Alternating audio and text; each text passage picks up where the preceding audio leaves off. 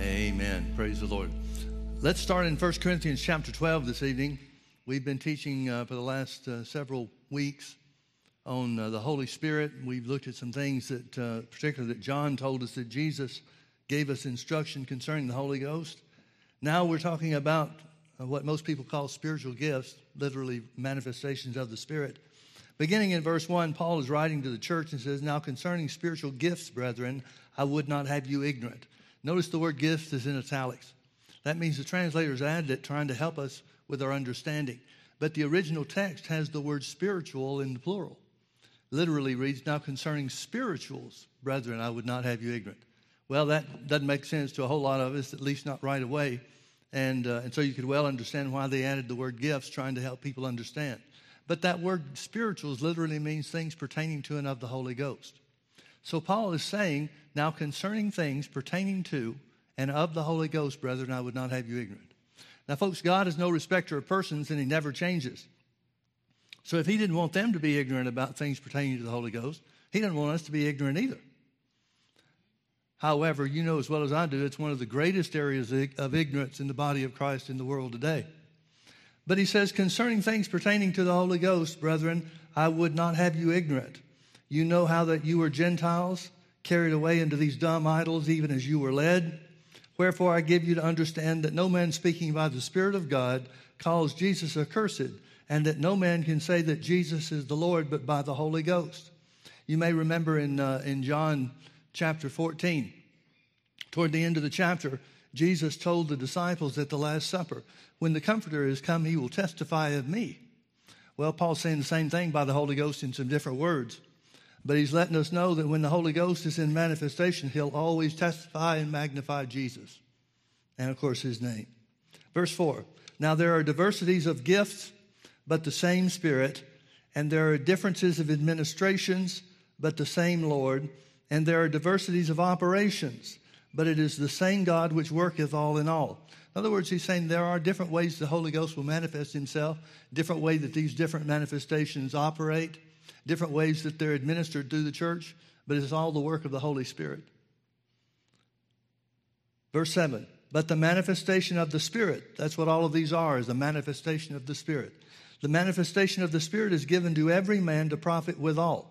Now he's going to give us a list of nine and identify what these different manifestations are. For to one is given by the Spirit the word of wisdom, to another the word of knowledge by the same Spirit, to another faith. One translation says special faith by the same Spirit. To another the gifts of healings. In the original text, every time gifts of healings is referred to, they're both in the plural. Gifts, plural, of healings, plural. To another the gifts of healings by the same Spirit. To another the working of miracles. To another prophecy. To another discerning of spirits to another divers kinds of tongues, to another the interpretation of tongues. But all these worketh that one and the selfsame Spirit, dividing to every man severally as he wills. Now, we want to talk about um, um, a little bit further about the revelation manifestations, of the revelation gifts. Three of these nine things that are listed uh, reveal something, three of these nine manifestations do something. And three of these manifestations say something. So it's a perfect representation of everything that we're going to need from God as the Spirit of God moves. Now, I want you to turn back with me to John chapter 4. As I said, we want to talk a little bit more about the revelation manifestations or the revelation gifts. And the three that make up those gifts or manifestations of revelation are the word of knowledge, the word of wisdom, and discerning of spirits. Each of those three manifestations of the Spirit reveal something that man could not know on his own. Now, the word of knowledge and the word of wisdom are similar. The word of knowledge is supernatural revelation. Excuse me, I'll get it in a minute. Supernatural revelation of certain facts or events in the mind of God. Now, God knows everything all the time, but He doesn't reveal everything all the time to us. But there are things that He will reveal a word is a fragmentary part of a sentence. And so the word of knowledge is a revelation that will pertain to or reveal some past or present tense event or occurrence. Now, the word of wisdom is different in that it looks to the future. A lot of times people confuse the word of wisdom with prophecy. uh, 1 Corinthians chapter 14, verse 3 talks about prophecy. It says, He that prophesieth, prophesieth unto men, unto edification, exhortation, and comfort. Well, there's no revelation in edification. There's no revelation in comfort. There's no revelation in the simple gift of prophecy. And so, what happens a lot of times, people will see or hear someone prophesying to the future, or we'll look at, uh, at the Old Testament prophets, how that they prophesied things about the future. And people think that because they're prophets and therefore the gift of prophecy is an operation, that that's what word of, uh, that, that the uh, gift of prophecy rather contains revelation, but not so. The word of wisdom is a supernatural revelation of the plan and the purpose of God supernatural revelation of the plan and purpose of God. Now, the only difference between the revelation that comes through the word of knowledge and the revelation that comes through the word of wisdom is when. It's a time issue. The word of knowledge is past and present, the word of wisdom is future events. Now, I want you to turn with me over to John chapter 4. John chapter 4, the other um, manifestation of revelation that makes up this group we mentioned the word of knowledge, the word of wisdom. The other one is discerning of spirits. Discerning of spirits is just supernaturally the supernatural revelation that enables someone to see over into the spirit realm. As such, every vision would be a discerning of spirits. Now, notice this discerning of spirits, not discerning of devils. A lot of times, people that talk about discerning of spirits, or sometimes they even get it wrong, they think they have some gift of discernment, which the Bible says there's no such thing. But a lot of people that operate or think they're operating by the Holy Ghost in discerning of, of spirits, all they see is the devil's operation. Well, that's not what discerning of spirits is about. God really spends very little time on the devil's operation, as should we. But that which is given to us by the Holy Ghost is always greater in power and greater in substance than anything the devil can do. So, anytime, as I said, anytime that somebody has a vision, that would automatically, by definition, be discerning of spirits. But there might be other things that come. There might be other revelation that comes as somebody sees into the spirit. I think we mentioned last uh, Wednesday night the, uh, the case in the Old Testament where Elijah was, uh, I'm sorry, where Elisha was seeing into the spirit realm and identifying what the king of Syria's military movements were. He would see where the um, Syrian army had encamped in order to ambush the military uh, or the army of Israel. And so he'd send word to the king and tell him where the enemy was. And the Bible says that several this happened several times, and Israel saved themselves from Syria's plans over this course of, of time. Well, the king of Syria, after this thing happens a couple of times, he comes to the, to the conclusion that they've got a spy in their midst. So he wants to know who's ratting them out, who's telling their, their uh, troop movements and stuff like that. And somebody says, That's not what's going on, King. What's going on is there's a prophet over in Israel, and he tells uh, the king of Israel everything that you speak in your bedchamber. And so the king of Syria sends out a great army to capture this prophet.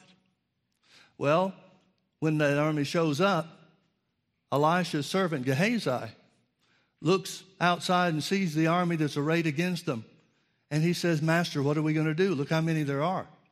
And Elisha says, very simply, there are more that are with us than are with them. And then he prays that God would open Gehazi's eyes. And when he does, when the Lord does open his eyes, he saw chariots and, and horses of fire encircling all the enemy army of, from Syria in great number. Now, that was revelation of something that is present tense. So that would be the word of knowledge in operation. But the thing that we always have to do is ask now, what's the point of the revelation? What's the purpose for it? Well, what would be the purpose for God showing at, at Elisha's request? What would be the purpose of God showing Gehazi the army that was arrayed on their behalf against the army of Syria? Well, we can certainly assume that God's trying to reveal victory. So, God's plan and purpose, this would also lead him to a word of, of wisdom to realize and to see for himself that God intended to protect them and bring them into victory, which is exactly what happened. Exactly what happened. So that revelation brought comfort to Gehazi and showed him the God that he, that he served through his master Elisha. Now, in John chapter 4, Jesus comes to the well of Samaria and he asks the, this uh, Samaritan, Samaritan girl to give him some water. And so they have a little bit of a discussion about this. She's surprised that a Jew would have anything to do with her because that was uh, contrary to the custom of the day. And then Jesus talks about giving her water, uh, a well of water that springs up into everlasting life. She's thinking naturally and thinking, well, if I've got a well of water that I never thirst again, as Jesus said, then I won't have to come to this well and draw water every day. And so Jesus, after she says, Give me this water, Jesus said unto her, notice verse 16, Jesus said unto her, Go call thy husband and come here. The woman answered and said, I have no husband. Jesus said unto her, Thou hast well said, I have no husband. For thou hast had five husbands, and he whom thou now hast is not thy husband. In that saidst thou truly. Now, how would Jesus know what her marital situation was? And I'm not trying to condemn anybody or put anybody under bondage, but five husbands? Her marital situation pretty much sums up her life, doesn't it? I would imagine that she would think so. I would also imagine that there's a little bit of um, shame, at least in her own thinking, that's attached with her marital experience. So he says, you said well that you don't have a husband because you had five husbands, and the, now, the guy you're living with now is not your husband, which means living together isn't the same thing as marriage as far as God's concerned. Thank you for your enthusiastic response. Notice verse 19. The woman said unto him, Sir, I perceive that you're a prophet. Our fathers worshiped in this mountain, and you say that in Jerusalem is the place where men ought to worship. Jesus said unto her, Woman, believe me, the hour cometh when, ne- when you shall neither in this mountain nor yet at Jerusalem worship the Father. You don't know what you're worshiping, but we know what we worship, for salvation is of the Jews. But the hour cometh, and now is, when the true worshippers shall worship the Father in spirit and in truth, for the Father seeketh such to worship him. God is a spirit, and they that worship him must worship him in spirit and in truth. The woman said unto him, I know that Messiah comes, or is prophesied to come which is called Christ. When he is come, he will tell us all things. Jesus said unto her, I that speak unto thee am he. And upon this came his disciples and marveled that he talked with the woman. Again, it was uh, contrary to the custom of the day. Yet no man said, What seekest thou, or why talkest thou with her? Notice verse 28 and 29. The woman then left her water pot and went her way into the city and said to the men, Come see a man which told me all things that I ever did. Is this not, or how could this not be the Christ? Then they went out of the city and came unto him. Now, I want you to notice that Jesus revealed something to her. I can only assume that uh, the five husbands, five different marriage thing is a real uh, important issue in her life, perhaps in her self esteem, perhaps in the way she sees herself. But it reveals to her that God sent Jesus. Now, folks, evangelism is easy when you got the help of the Holy Ghost. And she winds up going into the city saying, This guy has got to be the Christ. And notice the reason she gave. He told me everything I've ever done in my life. Well, he really didn't. But her marriage situation, as we've mentioned before, must have been a big part of her life. So here's a direct revelation, a supernatural revelation. And Jesus couldn't know anything about a woman apart from the moving of the Holy Ghost. Remember, Jesus said of himself that I laid down my heavenly power and glory and came to the earth and was fashioned as a man. I think a lot of people have the idea that Jesus operated on the earth as the Son of God who knew everything, who was all powerful, and acted just as God would act in heaven. But that can't be true. It can't be true. If that was true, then Jesus wouldn't have been a worthy sacrifice for mankind because no man can operate like that. That's why Jesus talked continually about only doing the things that he saw his Father do. There were times where the anointing wouldn't go into people. In the city, his hometown city of Nazareth, for example, he couldn't do any great healing miracles or works of, of healing except just a few minor ailments few folks with minor ailments got healed, but he didn't have any blind eyes opened. He didn't have any lepers cleansed or any cripples to walk. Now, the Bible says God's the same today as He was from the beginning. The Bible says God's no respecter of persons. So it couldn't be that God would want the people in Capernaum, for example, to be healed and not want the people in Nazareth to be healed. Well, why weren't there were all kinds of people that were healed in Capernaum? A lot of miracles, major miracles, mighty works that were done in, in the city of Capernaum. What made the difference? Well, the Bible says it was unbelief of Nazareth that kept Jesus from doing those great and mighty works. But if Jesus was omnipotent, if he was all powerful, if he was indiscriminate in what he did and how he did it and operated with the power that he had with God before he came to the earth, then how could unbelief or anything else stop the power of God? It couldn't. So Jesus was subject to the, being received and believed on by the people then, just like he is now. Another example is over in uh, John chapter 1. It says that when Jesus was beginning his earthly ministry, he called Philip and said, Follow me. It's when he's starting to gather his 12 disciples. And so he said to Philip, Follow me. And then Philip went and found Nathanael and said, Come see a guy that's the, the one that's prophesied. Come see the Christ. And he said, and something came about where Philip said he's from Nazareth. And so Nathanael asked, Can any good thing come out of Nazareth? Jesus' hometown had such a poor reputation that people, at least Nathanael, wondered how anything good could come from that city. But Philip said, Come and see. Next day, Philip comes to the place where Jesus was. And Jesus speaks up and says, Behold, an Israelite in whom there is no guile. In other words, he's saying, I'm from Nazareth. I'm what you thought couldn't exist. And Philip asked him, he said, Do you know me? And Jesus answered and said, Before Philip called you, I saw you under the fig tree. Well, how could he see him under the fig tree? Did Jesus tell the truth about that? He said that he saw him. In other words, divine revelation, supernatural revelation by the Holy Ghost showed Jesus where Nathanael was. And Nathanael says, You really are the Christ. And Jesus almost marvels at that. And he says, You believe in me because I told you I saw you under a fig tree? You're going to see a lot bigger things than that. Thank God he did. But, folks, there are times where the revelation of the Holy Ghost will be given just to show you something, just to encourage you, just to comfort you. You remember in the Old Testament the story of Elijah and the prophets of Baal, where Elijah called for a contest.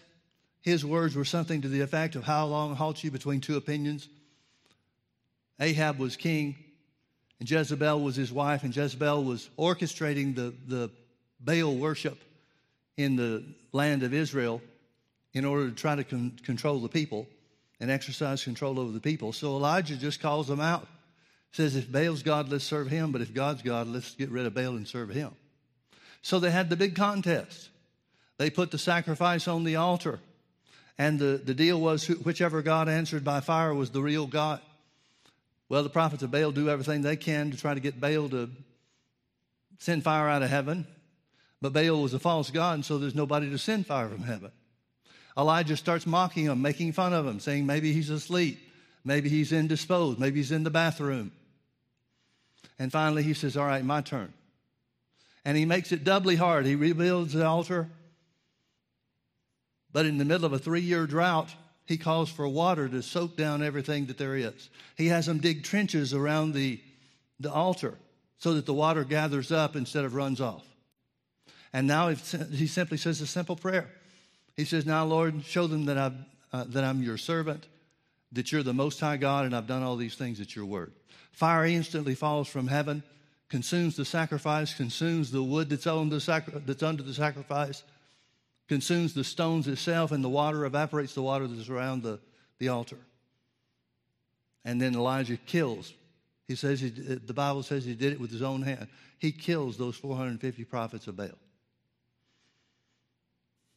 Well, word gets back to Jezebel that all of her prophets have been killed. So she sends word and she says, Tell Elijah, this time tomorrow I'll cut his head off along with the other prophets of Baal. So Elijah starts running. He's scared and he's running away.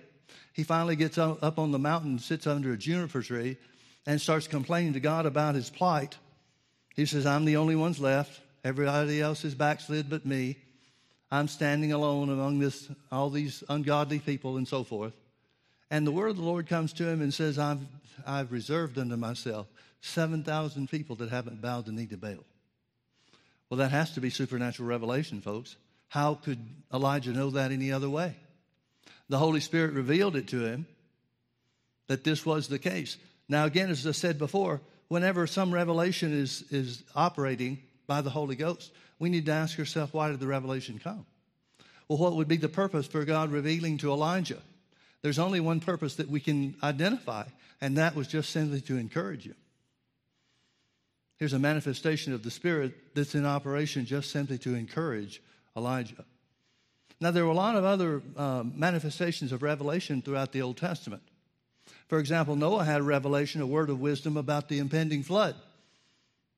And apparently, if uh, at least one way that we can read the Bible, it seems that he was uh, in building the ark for almost 100 years before the flood came. So he had a word of wisdom about a future event, that future event that would take place some hundred years after it was revealed to it. Now, we've got other situations and other examples, like, for example, the prophet Isaiah.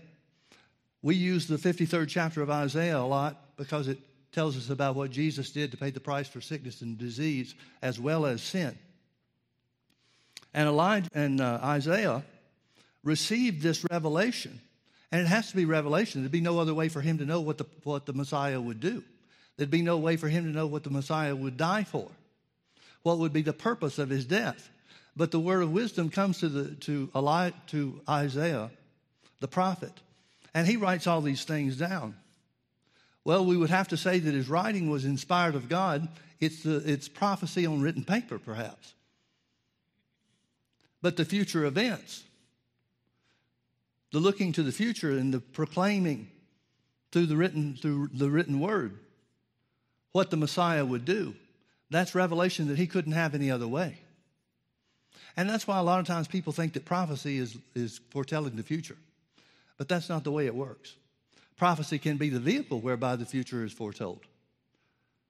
But the simple gift of prophecy doesn't contain any revelation in and of itself. Now, there are many other examples that we can use, both Old Testament and New. We just want to pick out a couple and, uh, and see what the, the Bible reveals to us. Let's look at Acts chapter 8. Acts chapter 8 tells us about how Philip went down to the city of Samaria and preached the gospel. And the whole city of God turns out because of the words that he spoke and the miracles that he did. And so the Bible tells us also that after that, the disciples came back, came down from Jerusalem, Peter and John at least, came down from Jerusalem and got these people that had just been saved, got them filled with the Holy Ghost. But notice in verse 26, it tells us that the gospel began to spread throughout the villages of the Samaritans. But the angel of the Lord spoke unto Philip, saying, Arise and go toward the south unto the way that goeth down from Jerusalem unto Gaza, which is desert.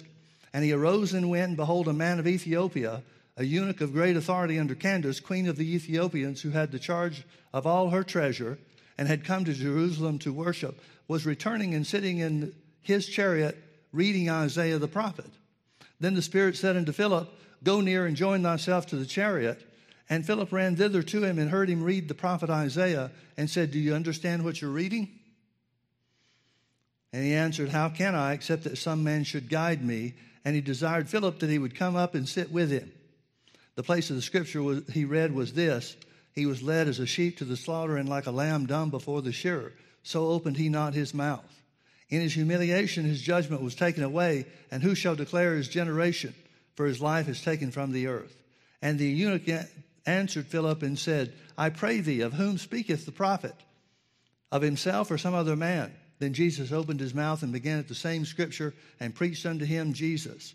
And as they went on their way, they came to a certain water, and the eunuch said, See, here is water. What does hinder me to be baptized? And Philip said, If thou believest with all thine heart, thou mayest be baptized. And he answered and said, I believe that Jesus Christ is the Son of God. And he commanded the chariot to stand still, And they went down both into the water, both Philip and the eunuch, and baptized him. And when they were come up out of the water, the Spirit of the Lord caught away Philip, that the eunuch saw him no more, and he went on his way rejoicing. But Philip was found at Azotus, and passing through, he preached in all the cities till he came to Caesarea. I want you to notice the direction that the Lord gave him to begin with. Now, Philip left the biggest revival ministry experience that he'd ever come across. But instead of staying there because good things were happening, because the Holy Ghost was moving and miracles were taking place, he listened to the Spirit of God about going down into the middle of the desert to a certain place where he could minister to one person and get him saved. This is a word of wisdom showing God's plan and purpose, not only for Philip and his life and his ministry, but also for the glory of God or for the gospel to spread. What do you think that Ethiopian eunuch did when he got back to his hometown? He's got a very prominent place in the, in the palace and the inner workings of the palace. He's, we would have to assume he has access to the queen herself. And so here's a move of the Holy Ghost that's getting somebody in position to minister to people who knows what the results were, who knows how far reaching those results might have been. But it was important for the Holy Ghost to do it. I like the part that God just kind of puts an exclamation point at the end by translating Philip out from where he is and sending him to another part of the world. Now, folks, you know as well as I do that when the Holy Ghost starts transporting people, that might affect the way that we evangelize. You remember in Acts chapter 9, Paul's on the road to Damascus and he sees the light and the, has a vision of Jesus. It's a spiritual vision. There are three types of visions the lowest type is a spiritual vision. The second type is a trance where all your physical senses are suspended. And the highest type of a vision is, the, is an open vision where you see things as if they are in the natural realm or see them as if they were in the physical. Well, Paul talks about, or the Bible speaks of his eyes being shut. And, and we know that he was blinded by the glory of the light. But it was only after all these things had transpired and he was being led by the hand into, into Damascus that he began to open his eyes again. So that means his eyes had to be shut. So here he's having a spiritual vision, the lowest type of vision, the lowest of the three types of visions. And he has this uh, vision of Jesus. He winds up getting saved on the road to Damascus. And the Lord t- tells him to go into the city, and from there it'll be revealed to him what he should do. Now, a little t- bit of time after that, the Lord appears to Ananias. He's not a minister, he's not a prophet, he's not anything other than a layman or a member of the church. And the Lord appears to him in a vision and tells him certain things. It tells him where Paul is, it tells him where to go to find Paul. That's supernatural revelation. It's not foretelling, it's a past or a present event. In this case, it was a present time event. And so he tells him where to find Paul. The Lord tells him that he's praying. That's Revelation too, the word of knowledge in operation. And then he tells him that Paul has seen in a vision a man named Ananias coming in and putting his hand on him that he might receive his sight. Now, it doesn't say, I'll give him a vision so he'll see that. It says he's seen that already. So here's another word of knowledge. Now, Ananias seems to buck against that a little bit and he says, Lord, I've heard about this guy. Everybody knows Saul, how he's wreaked havoc and persecuted the church, and that's why he's come to Damascus to persecute us. And then a word of wisdom comes to Ananias, a word of wisdom that talks about the future. It says, I know all about him. Go your way, do what I've told you to do, because Paul is a chosen vessel unto me. Now, folks, that would have to be revelation. That would have to be supernatural revelation because there's nobody on the planet that at that point in time would think that Paul had any purpose in mind other than to persecute the church and put people to death, just like he was consenting to do when Stephen was stoned. But the, but the Lord reveals through a word of wisdom, reveals to Ananias what his plan and purpose is. He says, Go your way, for Paul is a chosen vessel unto me. I must show him how great things he must suffer for my name's sake and to stand before kings and great men. So Ananias may have known what God's plan for Paul's life and ministry was even before Paul did. So he does. he does what he was commanded to do, what the Lord told him to do. Paul receives his sight and is baptized in the Holy Ghost. Now, in that case, the word of wisdom as well as the word of knowledge was necessary because it was such a critical event, a critical happening. You remember in the Old Testament, Jonah. Jonah had a word of wisdom. Future events came to his understanding. The Lord showed him that if Nineveh didn't have somebody to preach to them so that they would repent, within 30 days, their city would be destroyed. Well, that's when Jonah started running the other way because he didn't want the Ninevites to be saved. He didn't want them to change, he wanted them to be destroyed. So he's trying to hide out from God for 30 days. But you remember the story. That didn't work out well. He winds up in the belly of the fish, and then he winds up going to Nineveh anyway. He would have been a lot more comfortable, I'm sure, if he'd gone there to begin with rather than tried to run away. But the point is, the word of revelation or the word of wisdom came to him to reveal what God's plan and purpose was, was to be. Now, folks, the word of wisdom is the greatest of all the manifestations of the Spirit. There's nothing greater than knowing what God's plan and purpose is. Nothing whatsoever. Let me give you another example of, of uh, these revelation gifts in operation. There was a church down in Texas that Brother Hagin ministered at, and, uh, and when he got there to hold the meetings that they were scheduled to, to have in that church, the pastor's wife told him of something that had happened just recently and told him that they had come up with the idea, some of the women in the church had come up with the idea to knock on doors and, and give them a little tract or something on behalf of the church and just try to reach the city like that. Well, they had been doing this for several weeks and they had gotten one family to come to the church, but they didn't stick. And so, other than that, other than having good intentions, they didn't have any results whatsoever. So the pastor's wife said to the group one, uh, one weekday morning, whenever it was that they were supposed to go out, she said, Let's do things a little bit differently. We haven't been getting too much results with the way we've been operating, so let's do things a little differently. She said, Let's stay here and instead of just praying for a few minutes, let's pray for a period of time and give the Lord a chance to direct us and tell us what He wants us to do rather than us just trying to do what we want to do or what we think we ought to do and hoping God helps us. So they did. They stayed there for uh, sometime over an hour, I believe, just praying. And the pastor's wife said that she had a vision. As she was praying, she was standing on a street corner and she saw a street sign. You know how the street signs are at intersections. And so she saw the street sign and it said uh, one road was Third Street and the other road was Maple or whatever. And so then she was standing in front of a house that was just a, about half a block down the, the way from the intersection she had seen. And it was an apartment house, or had been converted into an apartment house. It had two op- apartments on the bottom floor and two apartments on the second floor. So she saw herself in this vision walk up to the upper right apartment. And she saw herself knock on the door, and that was the end of the vision. And so she wasn't too sure about this. She had never had anything like this happen before. And so she wasn't too sure about this, but she said, Well, let's go check it out. Talk to one of the other ladies. Let's go check it out. So the two of them went. They found where this part of town was. They weren't real familiar with it, but they found where this intersection was. They found where this apartment building was, and the, the pastor's wife recognized it immediately. That's it, that's the place. And all she knew was she was, uh, the, in the vision, she went upstairs to the apartment on the right. So she did just exactly that.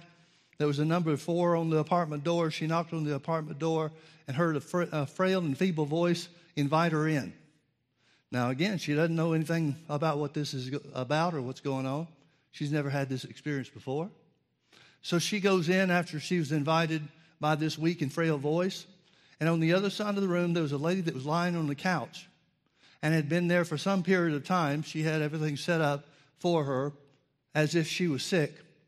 And she said, as she, the pastor's wife said, as my friend and I stepped into the room, the living room, all of a sudden this lady on the other side of the room started screaming and shouting. Well, they got her calmed down a little bit and found out what was going on. And this woman said that she had seen, she had been praying that morning, and she had seen this woman, this pastor's wife, didn't know who she was, wouldn't have recognized her under any other circumstances or know who she was. But she had seen in this vision this pastor's wife coming in and laying hands on her to get healed. Well, she walked over to where she was, laid hands on her, and the woman was instantly healed. Now, from there, they got everybody else in the apartment house saved. As I said, folks, evangelism is easy when the power of the Holy Ghost is behind it. I think a lot of times what happens is we think about good things or what we imagine good things to be, and we try to come up with programs to make these things work or to affect these things. But nothing can take the place of the power of the Holy Ghost. Nothing. Nothing ever will take the place of the power of the Holy Ghost. Now, folks, that sounds almost like a book of Acts type thing.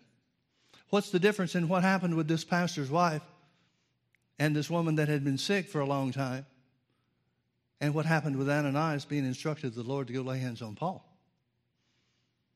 The Holy Ghost is still in the revelation business. He's still in the business of, of reaching people. Now, I want you to turn with me again, and I know we've talked about this story a lot, but I want to turn again to this uh, event, occurrence that happens beginning in Acts chapter 19.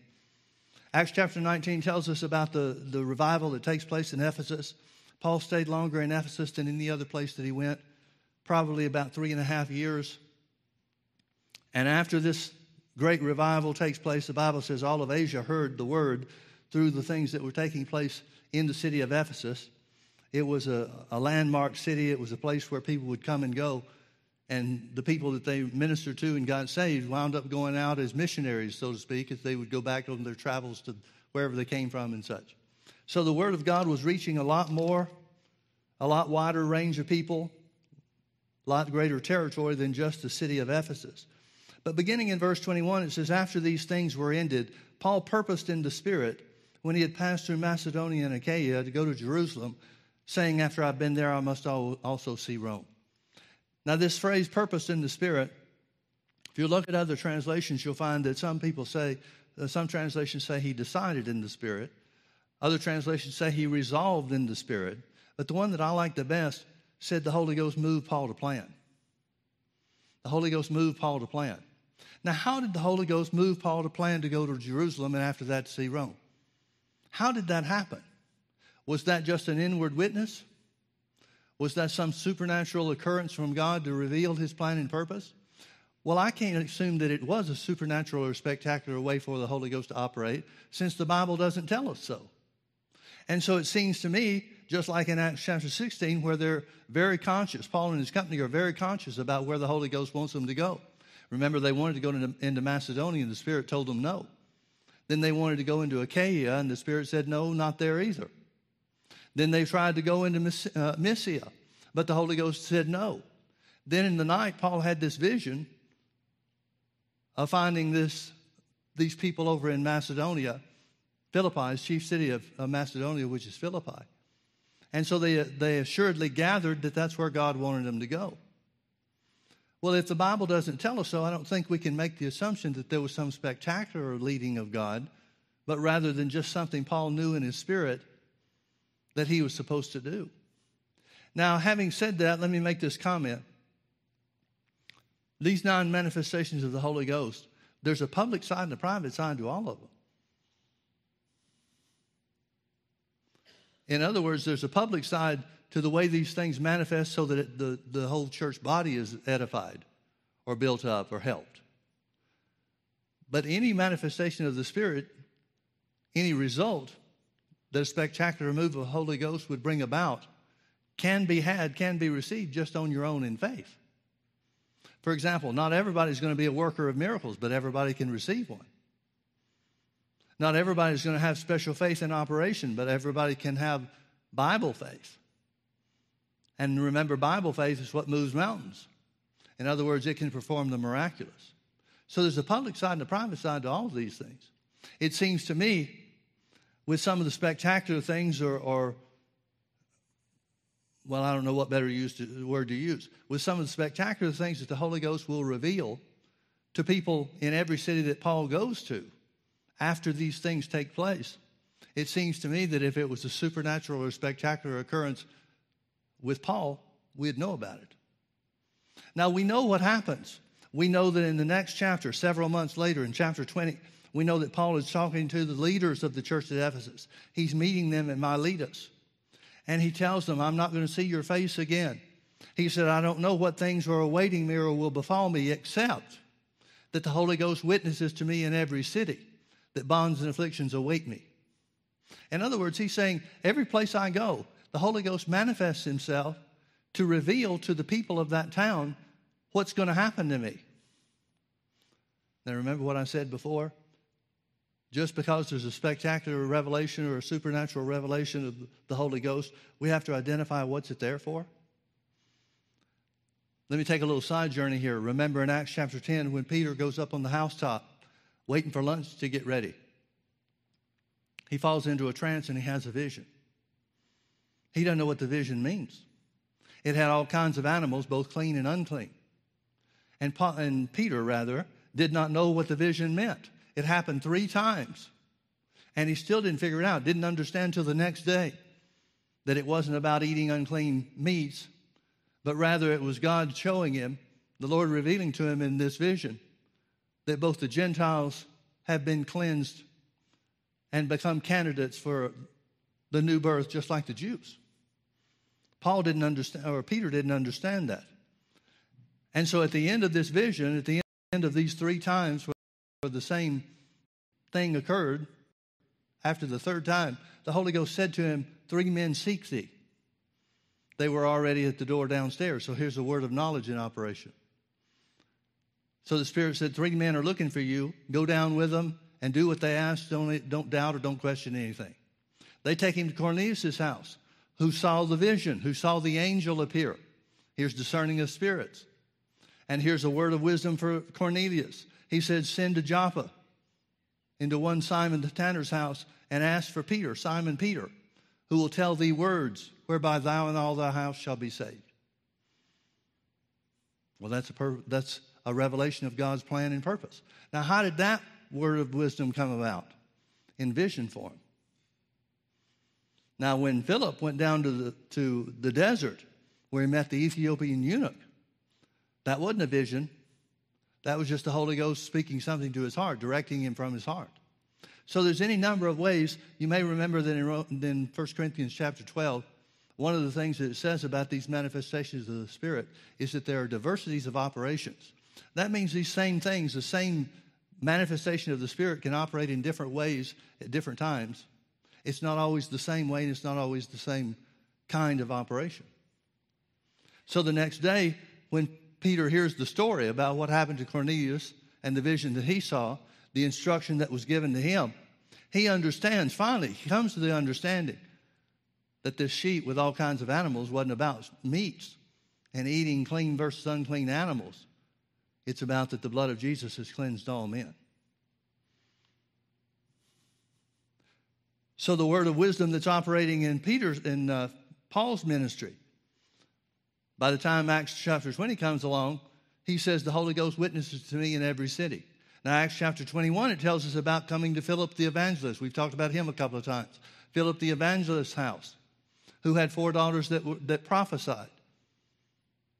And they must have prophesied to Paul not to go to Jerusalem. Now, folks, this is supernatural revelation. Here's the word of wisdom in operation. It's future events, future from that point in time that it was revealed to them. So there's no question it's a manifestation of the Holy Spirit, but for what purpose? Well, everybody that Paul identifies with or talks to or that the Bible gives us record of interpret this to mean God is warning you not to go because they're going to throw you in jail if you do. Then it tells us in Acts chapter 21 that Agabus the prophet came down he found out where Paul was, and so he came down to Philip's house. He took Paul's girdle and bound his hands and said, So shall they do unto the man that owns this girdle. Well, Luke tells, tells us that they of that place and we, Luke's including himself, the only one he doesn't include is Agabus. He said, We all besought Paul not to go. But Paul had something that kept him steady. Paul had something that he knew that they didn't know. He knew that these things were going to take place. He knew that this was the plan and the purpose of God. That's why he purposed in the Spirit. It wasn't just a harebrained idea for him to be on this track. If it had been just a harebrained idea, then he should have heeded them. He should have given heed to what they had to say and not gone to Jerusalem. But he convinced them that he was supposed to go. He would not be persuaded by their arguments. And so he persuaded them that he was supposed to go. Now look with me to chapter 27. Acts chapter 27. This is talking about the voyage that Paul is on after he's been to Jerusalem, taken captive, just like the Bible said, just like everybody warned him about. And now he's going to Caesar. He's headed toward Rome. And it says, um, well, let's just recap so that we can save some time from reading some of these scriptures. It tells us about how that Paul came to a certain place and they were going to put him on the ship to send him to Rome. And Paul had a check in his spirit. He said, Sirs, I perceive that this voyage will be with much hurt and, and damage, not only to the lading of the ship, the cargo and the, and the crew, but also the loss of life. But they didn't listen to it. They did what they thought as professional sailors they should do, and they got caught in a storm that was bigger than anything any of them had ever experienced. It tells about how that they were thrown with thrown about with the wind and tossed and so forth. Let's start in verse 21. It says, But after long abstinence, Paul stood forth in the midst of them and said, Sirs, you should have hearkened unto me and not loosed from Crete, and to have gained this harm and lost. By now they've thrown over most of the cargo trying to lighten the ship. He says, And now I exhort you to be of good cheer, for there shall be no loss of any man's life among you but of the ship. Now, how does he know that? He didn't know that before the, the voyage started. How does he know that? He explains in verse 23. He said, For there stood by me this night the angel of God, whose I am and whom I serve, saying, Fear not, Paul, thou must brought, be brought before Caesar, and lo, God has given thee all them that sail with thee. Wherefore, sirs, be of good cheer, for I believe God that it shall be even as it was told me. Howbeit, we must be cast upon a certain island.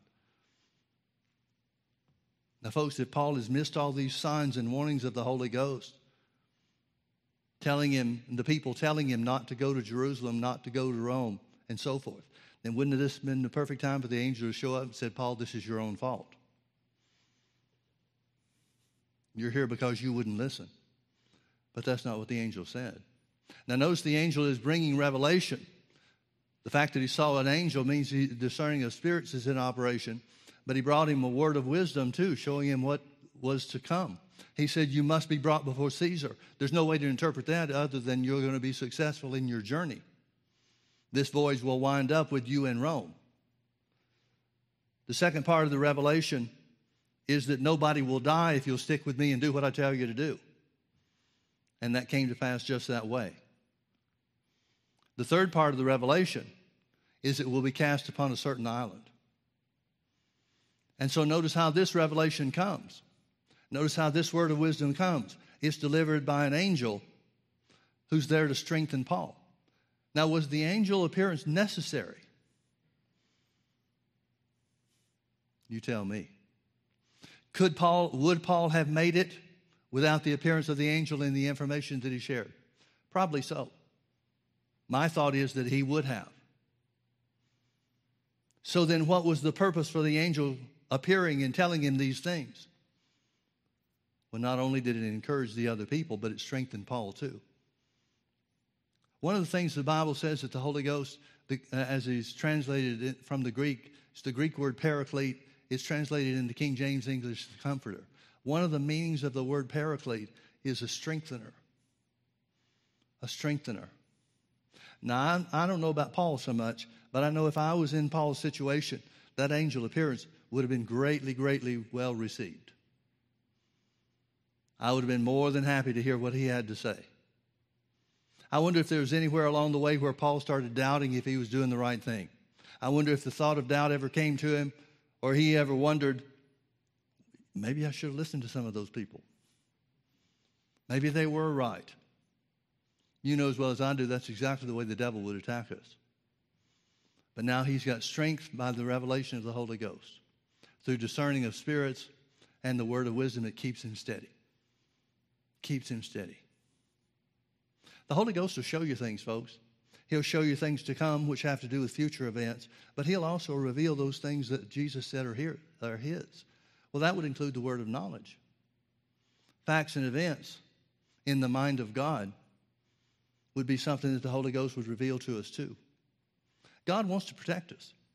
He wants to protect us in our individual lives. He wants to protect us as a church family. When the church was, uh, well, it was within the first three or four years of the church. We were still meeting in the original uh, elementary school that we started in. There was a guy that, uh, uh that came into the church. He was very successful as a businessman. And he had an idea. They just started coming, maybe been there a month, maybe five weeks, six weeks, something like that. And, uh, and he started pushing me for a certain type of ministry that he had a real heart for. And it was a missions work. It was, there wasn't anything wrong with the work that he was doing. He said that he had been involved in this kind of missions work for a long time, had developed some contacts in, the, uh, in Mexico where it was, uh, the missions work was directed. And so he wanted to, uh, he wanted to head that up. He wanted to, to get real involved in that type of ministry. And I had kind of mixed feelings about it. My first inclination was to say no, but then the more I'd think about it, it was like, well, what would be wrong in letting the guy try? What would be long, wrong in letting him do these missions works and so forth? And so I was kind of back, going back and forth on it, not sure what to do. And he was really, really wanting to do it. He was excited about it. He was um, he was definitely pushing me, but it wasn't an obnoxious type thing that some people have done over the years. So, anyway, like I said, I was kind of going back and forth about it. And at the end of a service, it was a um, Sunday night service, and at the end of the service, this guy was sitting uh, as we're here over on the right side front row seat. And I was walking then like I walk now. I've always walked when I taught. And so I was walking, and just uh, as I was ending the service, I looked up and I saw this guy there, and I saw in big block letters over his, over his head, hanging over his head, like a sign was hanging over his head, the word deceiver. Well, I'd never had anything like that happen before. Not much question in my mind about what it means. Not a whole lot of ways you could misinterpret that. But it saved us. It saved us a lot of heartache. It saved us people. It saved us a ton of money. Because it was after that service, he came up to me and said, Okay, Pastor Mike, I know you've had time to think about it and pray about it. What are we going to do?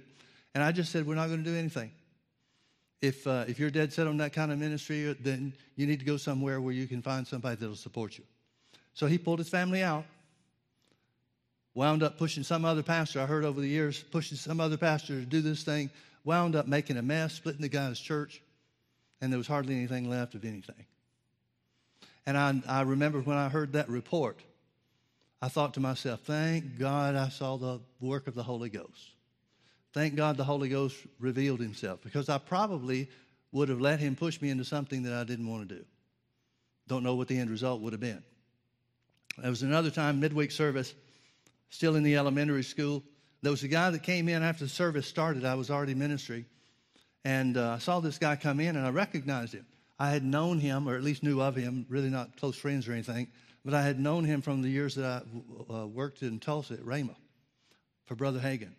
And so, finished the service, nothing was out of the ordinary, and immediately after the service, he came over to me, and we reacquainted one another, reacquainted with one another, shook hands with him, asked him how he was doing, and all of a sudden, I had something from the Holy Ghost. The Lord spoke to me and said, Unforgiveness is keeping him from receiving his healing. If he'll forgive the one that's done him wrong, I'll heal him here and now. So I just stopped him from saying anything. I didn't want him to tell me anything, but I said this I said, The Lord just told me that unforgiveness is keeping you from receiving your healing. Who did you wrong? And he proceeded to go in to tell me about the last several years he's worked for a nationally known ministry, internationally known ministry. I could tell you who it was, you'd know instantly who I'm talking about. And there was something that happened during his tenure, uh, several years of working there. Well, really, what happened was he got close enough to see the, the minister operate in the flesh. Now, that's not to say that, the, that the, the minister or the ministry was wrong. That's not to say that the blessing of God wasn't on them. The blessing of God was very much on them, still is today. But there's something about, there's something that people don't recognize when God uses somebody in some meaningful or, or, or even spectacular way, when He uses them in supernatural things, people have a tendency to think that everything about their life is this person's life is going to be right. But folks, everybody has flesh to deal with. Everybody has flesh to contend with. And usually, when people come to the realization or they witness something in the flesh of a minister that takes them by surprise and throws them off guard, they'll always have an opportunity to be offended. Well, that's what had happened in this case. He decided after what happened, and, and what happened was wrong, no question about it. He decided after it happened that he, it was his job, his responsibility to call the minister on it and try to correct them and try to bring resolution as they thought that it should be. Well, the end result was the ministry let him go and should have. You can't have somebody operating in, a, in an offense. You can't have somebody operating just as much in the flesh to correct the person in charge and expect the ministry to do anything that God has for them to do. Now, what should he have done? What he should have done is just start praying for the people. Let God deal with them. You remember the Bible says that the wrong thing to do is to correct somebody else's servant? This minister was not their servant. It wasn't their job to fix it. Well, I shared with the guy what the Holy Ghost had said, what the Lord had said. If he'll let go of the unforgiveness, I'll heal him here and now. After hearing this story, and he went on and on and on, you know how people are when they've been hurt or offended. He went on and on and on, and finally I just stopped him and I said, Look, I said, I can understand how you would have cause to, have, to be offended. But the reality is, the offense is not hurting the people that you left, it's robbing you from healing. And it was quite a serious situation. It was a matter of this sickness will kill this person if he doesn't do something about it and get God's help. And he walked away. He hung his head and he said, I just can't do it.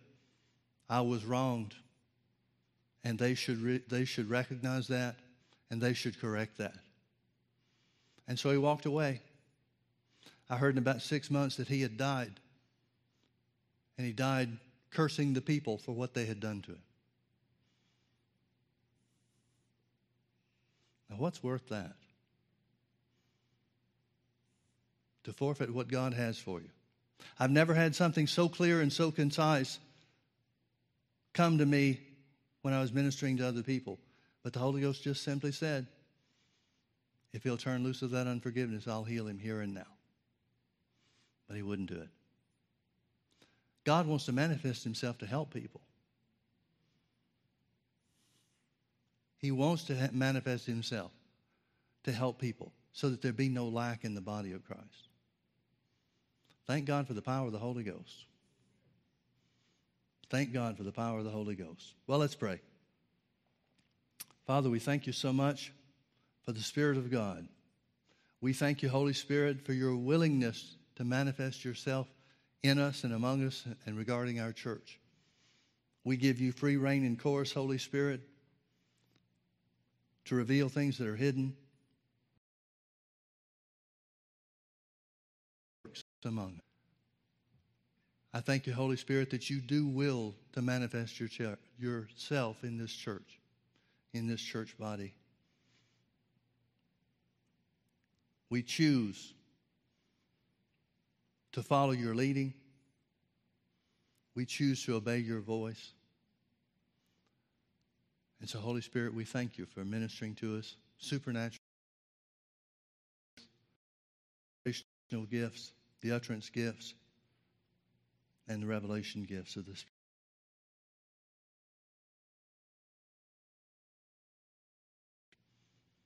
We choose to follow you and we will obey what you do, give us to do. In Jesus' name.